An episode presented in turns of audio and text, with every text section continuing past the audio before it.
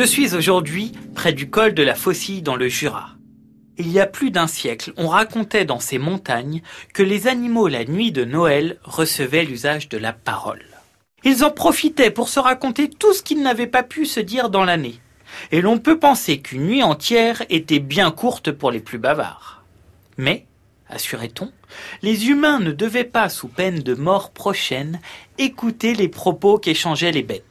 Cette croyance était si bien ancrée dans l'esprit des gens que personne, cette nuit-là, n'osait s'approcher des étables. Pourtant, une fois, un cultivateur voulut se rendre compte par lui-même de la véracité de ces affirmations.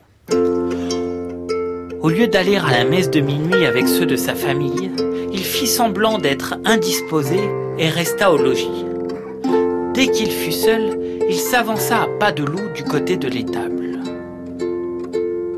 tendait l'oreille depuis un instant, écoutant les bœufs ruminer paisiblement, lorsque l'un d'eux, s'adressant à son voisin et compagnon de joue, laissa tomber très distinctement ces mots que nous traduisons tout de suite du patois. Poumé, nous allons avoir un rude travail cette semaine. Que dis-tu là, Rosier? répondit l'autre. N'avons-nous pas fait tout l'ouvrage de la maison pour cet hiver? C'est vrai, reprit le premier. Mais nous aurons à monter un cercueil au cimetière parce que notre maître va mourir dans trois jours.